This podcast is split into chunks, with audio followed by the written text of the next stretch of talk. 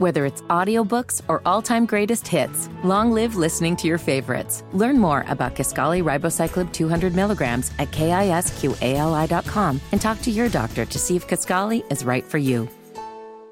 Speaking of basketball in the state of Indiana, it was a huge weekend for the Indiana Pacers, who got a win on Friday night against the Phoenix Suns and then yesterday against the Memphis Grizzlies. Myles Turner was not in that game yesterday, but he does join us now on the program. Myles, first and foremost, thank you so much for the time. How are you? Yo, what's good, man? I'm good, man. I appreciate y'all having me on today. Well, the last time that you and I spoke, we were scooping out. I was in charge of mashed potatoes. I think you had turkey distribution, two people to my left just prior to Thanksgiving. And that was actually a fun event. And if you don't mind me saying so, I'm pretty decent at scooping the mashed potatoes, but I think I was pretty generous because they kept having to bring them over. Did you notice that? Man, they kept coming back to your station in particular. That's a telltale right there. Hey, let's begin with this. Talking to Don Fisher there, the voice of Indiana, who had to miss the game for Indiana on Saturday because he's got a head cold. You missed the game yesterday. Where do things stand? How are you feeling? And what was keeping you out? Oh, yeah, I'm good, man. I think just my back was messing me a little bit, and it got a little stiff. And I think it was a precautionary thing just to be on the road for the next 4 to 5 days, get on the planes, sleep in different hotel rooms. If anything, it was a precautionary thing on the medical team's part. But I'm good, man. I'll be good to go against Boston here on Tuesday. Okay, so Pacers getting set to go to Boston. Myles Turner, our guest. Let's go back then and look through the weekend. And we'll begin with Phoenix, Myles. To me, when you get a guy like Devin Booker that is that high, and obviously we have not seen a guy score those kinds of points in Indiana as a visitor in the NBA, but he was to be that hot. But the plays that you guys had to make down the stretch, what adjustments did you have to make, say, late in the fourth, or did you, both offensively and defensively in that game?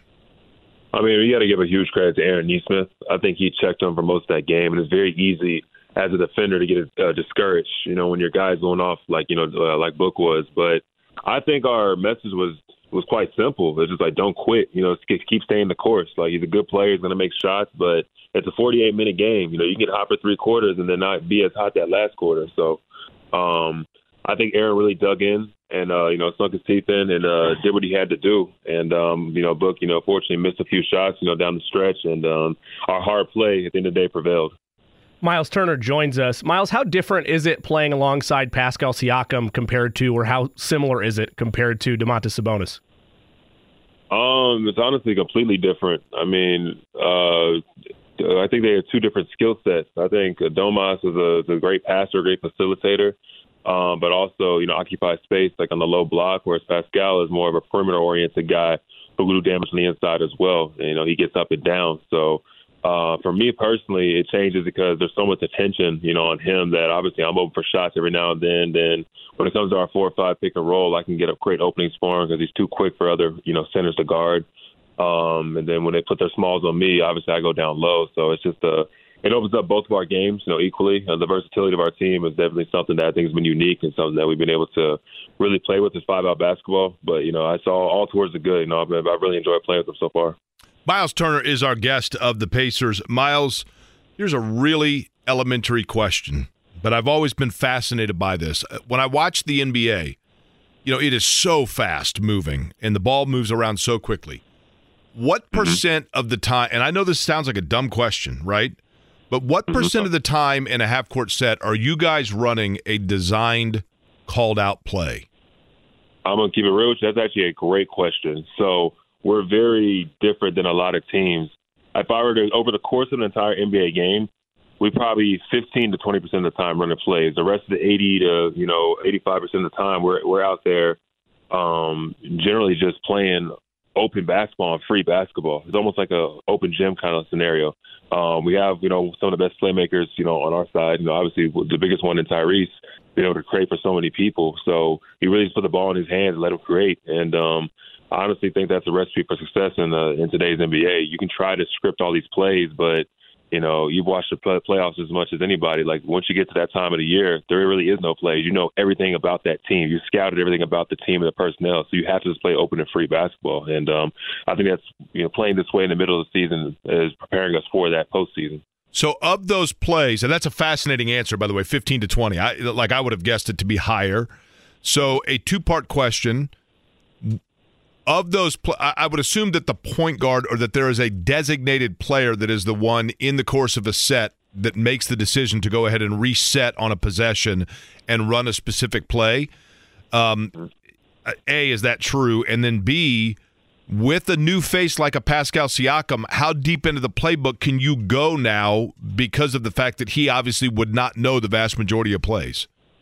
Well, it's partially true because I think Rick does, you know, command that part of the offense every now and then. If he wants to, if he wants to exploit a mismatch, or he sees something, you know, he's obviously going to speak up. So every now and then, you know, after a timeout, or, you know, even like halfway down the floor, he'll call something. But for the other part of your question, someone like Pascal, he fits the system so seamlessly. So, you know, I think at the end of the day, we all run the same plays in the NBA. We just have different names for them. You know, everybody steals everybody's plays, or takes different iterations of it and whatnot. But I think for us, we run pretty basic NBA sets. So Pascal was able to come in and just kind of pick up, just through basketball and NBA knowledge, you know, what those plays were. So it was really easy for him just to, like I said, fit so seamlessly. How does your offense run differently with Andrew Nembhard running things versus Tyrese Halliburton? Well, Tyrese obviously has a couple of inches on Drew, so that's probably the biggest thing. Tyrese can, you know, steal the defense a little bit better than Drew can, but Drew is such a great creator on and off the floor. I feel like he's someone who can, like, dip into his bag and really take anybody one-on-one, but he also has such great vision. So I think Drew's biggest thing is just knowing when to be aggressive and when to, you know, actually get guys involved, whereas I think Tyrese has that down, like, to a science at this point. And obviously that comes with years and experience, but, you know, Drew's only in his second year in the league, and someone that can really command the top scoring offense in this NBA. So he's had a good past week or so. This is someone who started the year off, you know, with injury and is still, you know, working his way back. So I couldn't have been happier or proud of the way that he was able to handle things when, you know, Tyrese went out. But, you know, Tyrese is an all-star. He's someone who's an all-NBA level player. So there's obviously going to be some drastic differences. But when it comes to the straight game and hooping, you know, Drew definitely has that. Pacer star Myles Turner is our guest. Myles, Bennedict Mathurin is growing game by game in front of our eyes, and a lot of people point to year 3 or year 4 to where things really start to jump forward for players in this league. For you, when did it click for you? When did you feel like you had your I arrived moment in the NBA? I think for me personally, I had a little bit of a different path than most. Like my first year, I missed the first 40 games because of a broken thumb, but then I was thrown into the starting lineup right away. Then, you know, I was starting in the playoffs, and, you know, I got that experience real early. So I think going into my second year, things started to click pretty well for me. I think I actually hit my wall my third year, which isn't really typical for a lot of NBA guys. It's not the same route, but things really clicked for my second year. Just being able to come straight off from starting in the playoffs to another season, being the starting center to start the season and whatnot, and getting those reps and opportunities. Whereas Ben is coming into a situation where, you know, we're looking to win now. So he has to learn a bit faster. And I think that there's going to be same thing, high stretches and low stretches, high, like games where he doesn't score, games where he's scoring 30, 40 points, because, you know, that's how the game allows him to play and create. So I think the sky's the limit for him. He obviously still, you know, has a lot to learn, still has a lot to learn when it comes just to a full season and whatnot, and what it takes to put that together. But, you know, things will click for him very soon. He definitely has the right mentality for it. Myles Turner is our guest. Pacers in Boston getting set here coming up tomorrow night. Myles, I know on Saturday you guys were off. I've got a buddy named Vinny Todd, we call him, who runs the Heroes Foundation, which is a fundraiser. You know, Vinny had cancer, is a cancer survivor, and took it upon himself a number of years ago to raise a lot of money. $500,000, I think, was raised Saturday. You were there at the event, which I know excited a lot of people. How did you get involved in that? Well, a lot of that was through the Simon family. You know, Sarah Simon in particular, she extended the invite for me to come out, and it was such a great cause because we were able to go out there and auction off, you know, the certain aspects of, you know, of our game. So the biggest thing we auctioned off was just like a meet and greet, obviously, with me, with pregame, then it's 4 tickets to a game, and basically the Pacers experience, right? And, you know, we were able to auction that off for, you know, $5,000, which is huge, you know, towards the cause. There's also something this year in particular that was close and near and dear to my heart. You know, Team Joey has a lot to do, you know, with the Hero Foundation, but it's like their iteration, you know, of a child who likes to really play with Legos and whatnot. He had a huge obsession with Legos, and when he was going through his treatment and whatnot, you know, those Legos is what got him through. So what they decided to do was put those Legos with other children who are in the pediatric hospital that are going through treatment or about to go through their rounds of chemo and whatnot. They give them a whole bunch of Legos. So it just kind of it worked out perfectly with my aspirations and my hobbies and whatnot. And I was able to go there, show face for a bit, you know, meet some great people. But the Simon family, you know, really took care of me with that one. So it was a great night and a great cause. You went to Trinity High School, is that correct? Correct. Now, how do you say the name of your town? Is it Euless? Euless Trinity. Euless Trinity. Okay, so between Euless Trinity High School, obviously the University of Texas, the number of Pacer teams that you've played on since you were drafted, where does this team rank in terms of overall cohesiveness of roster?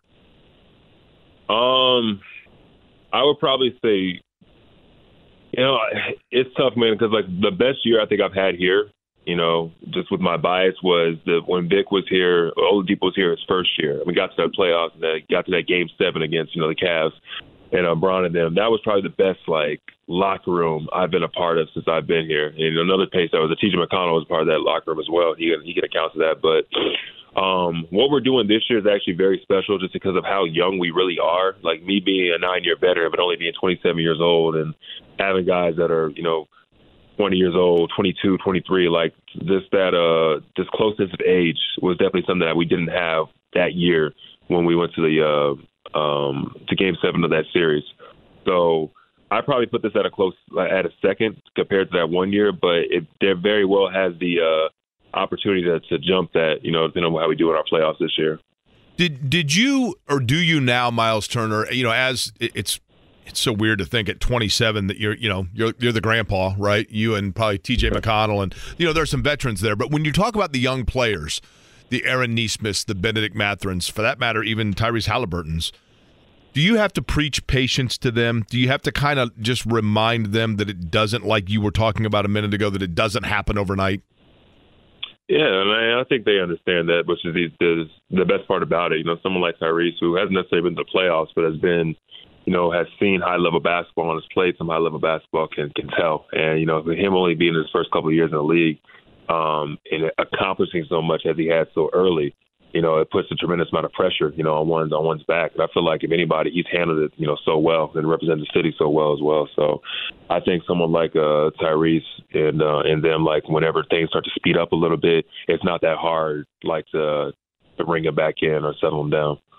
Pacer star Myles Turner is our guest. Myles, Indiana's really been a second home for you. I mean, you mentioned starting as young as you did in the league, and pretty much your entire adult life has been spent here. As a veteran of this team, and having such a great event like All-Star Weekend be here, what does it mean to be an ambassador and be able to show off the state and the city of Indianapolis?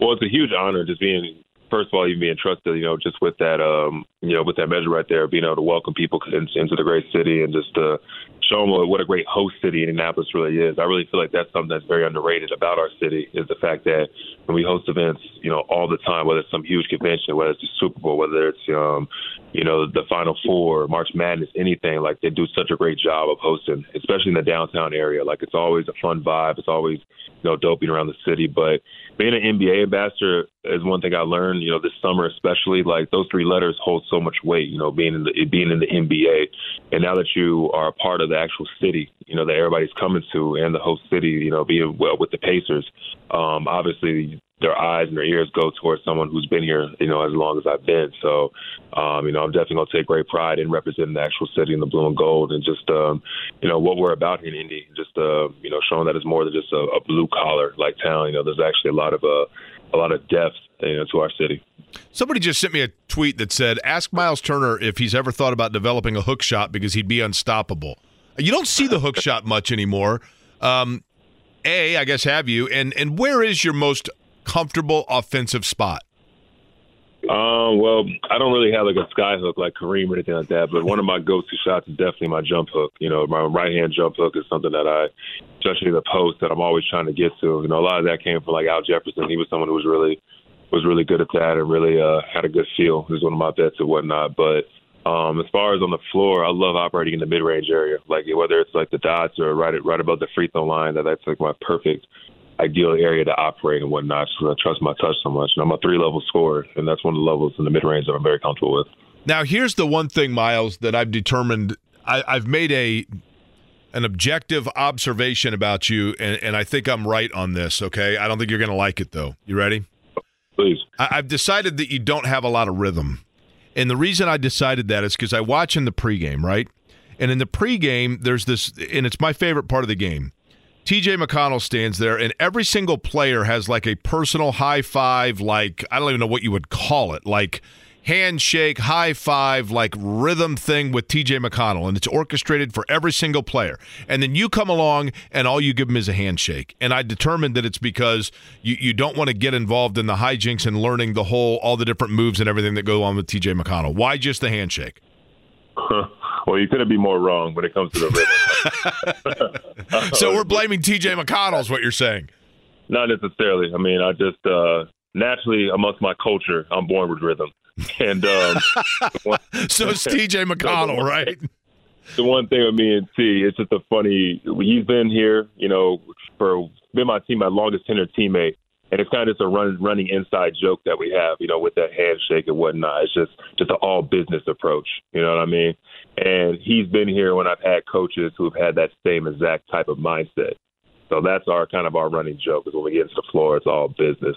And when it comes to rhythm and whatnot, no, absolutely not. Especially for how big I am, I definitely have very lot of teeth. Okay. I saw it in the way that you were able to distribute turkey. I will admit there was some coordination there, right? Okay, right. Lastly, Myles, because I always ask this question. I think people find it interesting. You're getting ready to go to Boston. You mentioned being on the airplane. What's travel like? In conclusion here, as you're getting set to go, take me through just like what the road trip is. I mean, you know, you're not getting in line at Southwest with the early bird hoping that they, you know, that you can get an aisle seat. But what do you watch on the plane? Do you watch film? Do you hang out? Do you sleep? How difficult or arduous is travel in the NBA? You know, I think the biggest thing is obviously we're spoiled with just the way we travel and not getting chartered flights. It's something that's, you know, compared to traveling the summertime, you know, on the off season compared to now, it's something that's second to none. Like you get first class service. I mean, you know, as soon as you touch down, there's a chartered bus for you to take you to the hotel. So all that stuff is nice, but you know, it's just the time that's probably the hardest of everything. After a game, you know, you probably won't get back home to like 2-3 o'clock in the morning, or get your next day to 3-4 o'clock, or sometimes you have a game the next day, so you just have to psych yourself into it. But as far as entertainment and all that type of stuff, yeah, and I read books every now and then. I got a Nintendo Switch. I play that. I'm in the mood for that. Sometimes I'll just sleep. I mean, it just kind of depends on what you're feeling that day. So yeah. Best book is what? Best book. Well, the best book I personally ever read was the Hunger Games series. That's something I read when I was in school. Maze Runner was another one that I liked, but I'm really starting to get into more like nonfiction stuff now. Like I'm reading one called The Inner Work right now. It's just figuring yourself out as a man, just you know, trying to figure out your own subconscious and whatnot, and just leaning inside as opposed to outside help. So it's been good stuff. Go to Switch game. I probably say I'm still on Smash Bros. Something crazy. Nice. Now, what's that one you guys play, Jimmy? Does he play that? Rocket League. Myles, you a Rocket League guy? I never got into it, but I know exactly what it is. Sure. Like the cars and the Okay. Here we go. That's right. Cars and soccer, I think, right, is what it is. That is correct. All right. Well, Myles, I know that it's a busy day for you. Probably got to get some treatment before you guys hit to the road to Boston. And again, I want to repeat, you are, as of right now, you are slated to be in for the Boston game, correct? As of right now, yeah, I'm good. All right. Appreciate it. Myles, I appreciate the time today as well. Absolutely, man. Make sure I keep that rhythm flowing for you. I like that. I want to see more than just a handshake with T.J. McConnell. Myles Turner joins us here on the program on Query & Company. Appreciate the time.